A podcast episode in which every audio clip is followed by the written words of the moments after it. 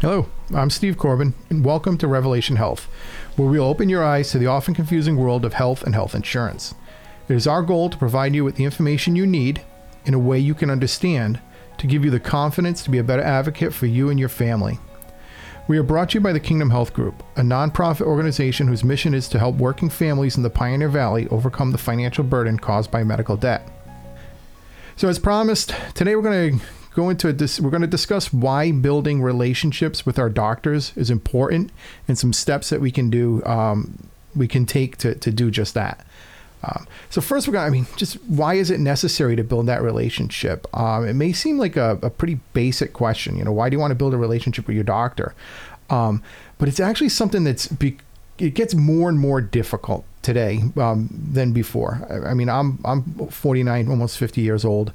Um, and I can kind of remember back in the day, most likely when I was younger, as a child, and, and with the pediatrician, you know, growing up, seeing the same pediatrician over and over and over again. Um, we didn't have to get pushed off to like a, a nurse practitioner or anything like that. Um, and when I went into the my pediatrician's office, it was it was just his office. It wasn't a medical office where there was like 30 other practitioners there. Um, it was it was him. And actually remember it was it was in the basement of his house, my pediatrician's office. You, you, went in and you went kind of, it was this big, gorgeous, um, kind of Victorian house. I, I grew up in, in, Rhode Island, so I remember this was in Providence, Rhode Island. We went right back in, into his basement. It was just, uh, you know, beautiful office. And, and I just knew every time, you know, my mom would go in there, she'd have a conversation, or if my grandmother was bringing me, there'd, there'd be a conversation. And we were there for some time. It wasn't like a quick 10 minute, you know. So this is, that's the relationship, right? So you, you kind of know what's going on and you trust that individual to kind of navigate your care. Um, we don't have that anymore. Um, you know, I know the, the last time I went to go see, you know, my primary care physician, it was 15 minutes. You know, you walk in, you wait in the waiting room for 20 minutes before they even bring you in, and that's on a good day. Um, you know, you, the nurse grabs you, you step on a scale, you get your weight done, they do a couple tests, blood pressure, this, that. Um, your primary care physician comes in, you have a quick 10 minute conversation, blood pressure's good, everything's great, you're on your way. You know, I mean, how are you building a trusting relationship when you have 10 minutes? Um, so what we really want to do today is kind of talk to you about how you can maximize that time. And the reality is it's your time. You know, if you need 15 or 20, don't feel rushed. Take 15 or 20. Um, because the doctor, they, they do want to help you. And you're going to hear me say this over and over again throughout the, the course of this podcast. Um, the doctors are good people, right? What we deal with today in our healthcare and our health insurance system right now is a lot of good people in a bad system right? The system itself is broken. The people within it, they want to help. Um, so if you're spending the time and you're asking the right questions and you're engaging your primary care physician, um, they're going to in turn give you that time. Um, and so, I mean, I'll tell you a quick story. So, my primary care physician, I moved out to Western Massachusetts from from Rhode Island 23 years ago, almost 24 years ago now, and uh, I've had the same primary care physician for 20 of those years. Um, I don't always go every year, but every other year I go for my my physical and my checkup, and and this guy's been great. But in that time, he went from private practice, purchased by a freestanding medical group, to purchased by a hospital. So in those 20 years, he went from being able to spend 20, 30, 40 minutes with me when I needed it to churn and burn. As a matter of fact, the the appointment I had with him, my annual physical, the year before COVID, I go into his office, and he just looks at me, goes, "Hey, Steve," he goes, "I, I got to ask your permission for something um, because of HIPAA laws. Um, we would like to have, we'll call her Jane. I, I don't actually remember what her name was. Um, he's like, I, I, need to have Jane come in here because um, she's going to be my transcriber. So what we talk about, she's going to." Enter into the system so I don't have to do it. And I'm like, no, that, that's great. You know, pretty convenient for you. And he looks me dead in the eye. He goes, listen, don't think that this is so I can give you better care or spend more time with you. He goes, this is absolutely 100% so I can get you out of my office and get somebody else in. So I'm not spending my time entering medical records.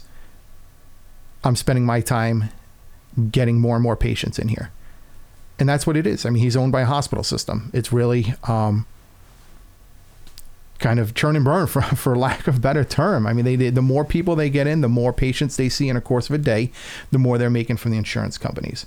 Um, so it sounds like a bit of an uphill battle here, building those relationships, but it is necessary. Um, and one of the things that you, you need to ha- you need to ask them is, is you just start they start talking about treatment and they say you're going in and it's a sick visit you're not feeling well and they, they start going over this treatment plan.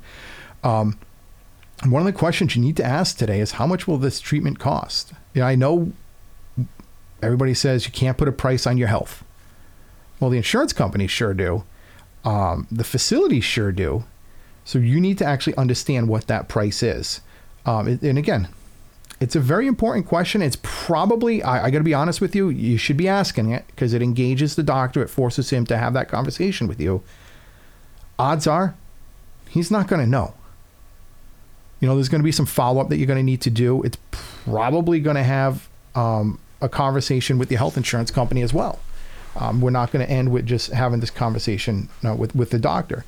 Um, the other question that you should probably ask as they're, this is, you know, you're going through a course of treatment, you're not feeling well, um, is really once you get an idea of what that cost is, ask if there's a if there's a less costly way to treat it.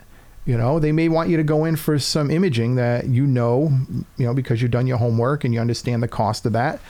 You know, that's going to cost you a thousand dollars, maybe two thousand dollars, because you have a deductible and your imaging goes to that deductible first. Is there a least costly way to do this? Do I need the imaging up front? Do I need to spend a thousand dollars? Um, a lot of times, your health insurance company is going to kind of help you navigate this. Um, I was just working with a gentleman in my office, helping him navigate this particular process because he was going through some stuff and he thought he was needed the imaging, but it ended up being a much less costly procedure for him um, because he engaged and he had questions um, and he pushed back and he didn't wait for people to come to him uh, he went directly to them. Um, but again, it's you know just understanding what the cost is because we, we've discussed this in prior podcasts. The healthcare system it's not working in your favor. It's expensive. You got high deductibles. Um, so the more we can understand what we're getting into, uh, the better off we're going to be. Another question that I, I think we should really start asking is what is the procedure code, right? So if they say, all right, I need you to go in and we're to have we're, you're to do this procedure. You're to go to the you know you have an outpatient surgical procedure a laparoscopic procedure something you know just something that's to be getting done that they're they're you know maybe you have a, a hernia and you're to have some sort of procedure done on that. Ask them hey what's the procedure code? Um, we talked about um, healthcare blue book last time in the, in the last podcast. Um, when you're comparative shopping on healthcare blue book that procedure code is really going to help you find um, where that care is less costly. Um, and out here in, in, Western Massachusetts, where I'm based, um, you have access to three, four different hospitals. Um, each one of these hospitals is going to charge you a different price. Um, beyond just using a service like a healthcare blue book, give the facility a call. You know, we comparative shop everything. And I, I know I'm talking about relationships with your providers, but I'm going to kind of take a little zig here about you know our, our lack of consumerism in healthcare because we comparative shop everything. You want to buy a new refrigerator? Honestly, I'm telling you, you're online. You're you're checking out eight different models, four different stores. Can I have it shipped? Can I pick it up? I mean, you're just spending you know two, three, four weeks, five weeks trying to find the best deal. You're waiting to the sales. You know, you're doing all these things for a refrigerator. You know, your doctor tells you have a knee replacement and you're going here and it's going to cost you this okay, you know there there are options you know and that's that's why we're here. I want to open your eyes to this. I want to help you um, navigate it and just show you that it's you know maybe difficult at first but as we move forward and as you do these things it's going to get easier and easier. Um, the other question that i think is um, one that we don't ask all that often um, is when you're working with your primary care physician or, or a specialist it doesn't have to be your primary care physician you know any type of doctor you know, is they're going to do this or they're going to do that. Um, is there anything that I personally can do to improve my condition? You know, is there is there changes to my diet? You know, is there uh, an over the counter supplement I can take? Is there, you know, maybe a little more exercise? Is there some sort of thing that I can do to accept a little bit of personal accountability to make myself feel better? Um, do I necessarily need to take this? Do I necessarily need to do that? Um, can, are there things that you can do that are within your own control to improve your condition? Um, and I, I, I promise you, there's going to be situations where there are things that you can do, you know, um, versus going in and getting a, a procedure done or, or getting prescription. Um, and it's, you know, pharmacy is no no different, right? There is a lot of questions that you need to ask when um, you when you're getting prescribed a drug. Um, you go see your doctor, you're not feeling well. Nine times out of ten, here's a prescription. Go to the you know go to the pharmacy and fill it. And you'll be you'll feel better, right? That's that's our solution to m- most of our problems. Um, but the question you need to ask this is: Do I really need to be taking this drug? Right?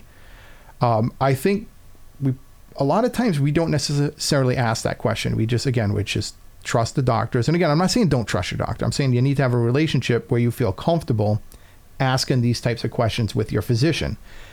So when they're prescribing a med, I think the, is, do I really need this? You know, it kind of even goes back to you know the last question I said about you know talking with your doctors is is you know is there something I can do to improve my condition? You know, you you have a little bit of high blood pressure. Your doctor wants to prescribe you blood pressure medicine. Do I really need to take this? Is there something else I could do? Maybe if I improve my diet or exercise, do you think that would work first? Odds are, I guess, if you went out there and you improved your diet and you exercised a little more, you could probably improve your blood pressure without taking medication. Same thing with cholesterol. Very easy to fix. Now, I, I get it. There are going to be situations where, you know, it's a genetic thing. Um, you've done all those things. You're in great health. You exercise four times a week. You eat great. And your blood pressure and your cholesterol is still high. Yeah. Then the answer to that question is, do I need this? Yeah, you actually do. You, you do need this. Um, but then, I, I mean, I, I, I'm really skeptical too when doctors prescribe medications. Um, and I, I just look no further to the opioid epidemic, right? I mean, go back 25, 30 years when these Oxycontins were, were first out, it was a full blown marketing event when these first came out. They were going to doctors and they were just telling these are the miracle pills, right? These will pain will be not no longer a problem. Just give these to your your patients. They feel pain, just give it to them. After surgery, just give them these, right? The doctors just they listened. I mean, listen, marketing works. That's why they do it, right? That's why everybody does marketing because it works. It helps to get the information out about your product, and then you know people feel comfortable and they prescribe it. So doctors really weren't digging into the details of you know the the outcomes of these opioid medications, right? Now fast forward 25 years, we know different, right? We know some of those studies weren't as effect as accurate as they, they should have been. We know that the actual effectiveness of some of these opioids for actually reducing pain was no better than a Tylenol, right? We know this data, you know, but you know we have the benefit of hindsight where we can see this information. Um, so it's it's not a an irrelevant question to ask when you say, you know, do I really need this? Um, the other question is is there an over counter over the counter alternative? A lot of times, you know, they're prescribing us these prescription meds, and they're these, you know, you know, kind of high test pharmaceuticals, we'll call them. But really, you could be taking the over the counter alternative. You know, like I alluded to the the opioid epidemic, right? You could have been taking Tylenol instead of OxyContins, right? So, um, the other question here, and again, this is one that I definitely say bring it up to your doctor, engage in the conversation. The more you can have conversations with your doctor, the better that relationship relationship's going to be. Um, but this is probably one that they may not know the answer to. But is is my pharmacy is my prescription drug on my pharmacy approved list, right? Or is this considered a specialty drug? Understand what you're kind of getting into. Because a lot of times, if it's what's considered a specialty drug, you could be paying 20 to 30% of the cost of that drug out of pocket. Um, the other question that, that you could be asking them, and I, I'm not going to dive into too many details because we're actually going to have an upcoming podcast where we're going to talk a lot more about this. Um, but is there manufacturer assistance to help me pay for this drug? A lot of these specialty drugs, um, these pharmaceutical companies, um, they like to tell you it's out of the goodness of their heart. I say it's out of guilt. Um, but they have a lot of these foundations to help people pay for these drugs. They're super expensive. Sometimes you would be paying ten thousand dollars a month for a specialty drug. Um, but there are there are foundations um, that can help you pay for the cost of that, or there um, There are copay assistance programs where if you have a, a 20% copay, you could be paying four or five hundred dollars. The manufacturer will pick that cost up for you. Um, so there are definitely things to be um, be cognizant and be aware of. Um, now, kind of going back to um, back to the the primary care physician, I want to finish up on this. Um, during your annual physical, or even prior to your annual physical, you really want to engage in this conversation with with your doctor, because um, you want to know if there are, are there any preventive screenings that I should be getting. Um, preventive screenings are very very important um, because they lead to early detection. You know, when you're when you're getting these preventive screenings, um, you can find out maybe maybe you have a major illness. You can find this out really in the early stages, um, and you, it's it's much easier to treat something in its earlier stages. So um, I definitely recommend asking your, your primary care physician about screenings and immunizations. Make sure you're up to date on on any of the required immunizations. Um, and again, going back to some of the other things that that we were talking about, again, a little bit of personal accountability here, right? Ask your primary care physician, what can I be doing to stay healthy? you know what what do I need to do to stay healthy?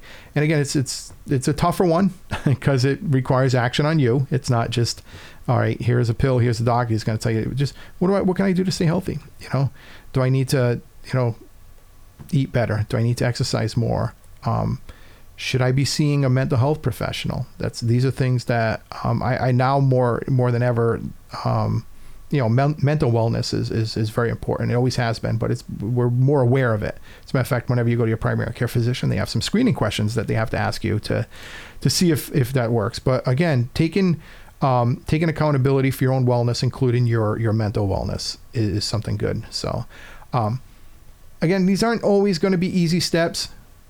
It's something that, that we haven't normally done before. Um, and if you have been doing this already, that's great. Kudos to you. Um, appreciate you taking um, taking the incentive here, taking the uh, the initiative, excuse me, and really trying to um, take care of yourself. So.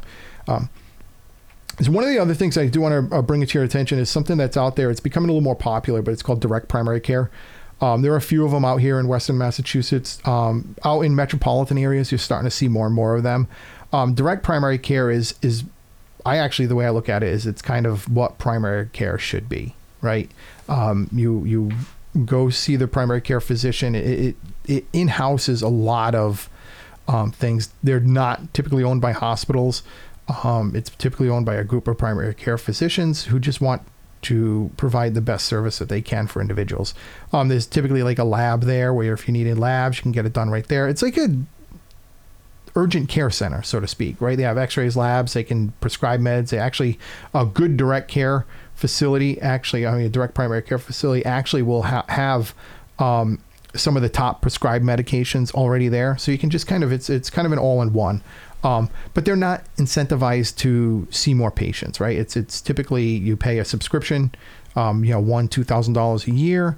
Um, so you pay the subscription and you see this doctor. Unfortunately, right now, direct primary care is something that's not typically covered by insurance, um, but that is something that um, we're looking to change. Something that, um, and I, I, told you about the kind of the nonprofit. One of the the visions for the the Kingdom Health Group is to eventually um, have direct primary care facilities um, open for uh, individuals that, quite frankly, can't afford two thousand dollars to pay for something that their insurance should be paying for. So um, more to come on that. So yeah, so um, thank you very much. Uh, we're going to come to an end here today. Uh, next week we're going to get down into the what I call the alphabet soup of acronyms. Anybody who's trying to read anything about healthcare and health insurance, you're going to run into a thousand acronyms. Um, and it just it jumbles if you don't know what it means. So we're going to dive into that to hopefully um, kind of demystify that a little bit, give you some definitions. Um, but until then, I'm going to leave you with a quote from Denzel Washington. At the end, it's not about what you have or even what you've accomplished. It's about who you've lifted up, who you've made better. It's about what you've given back. Thank you very much.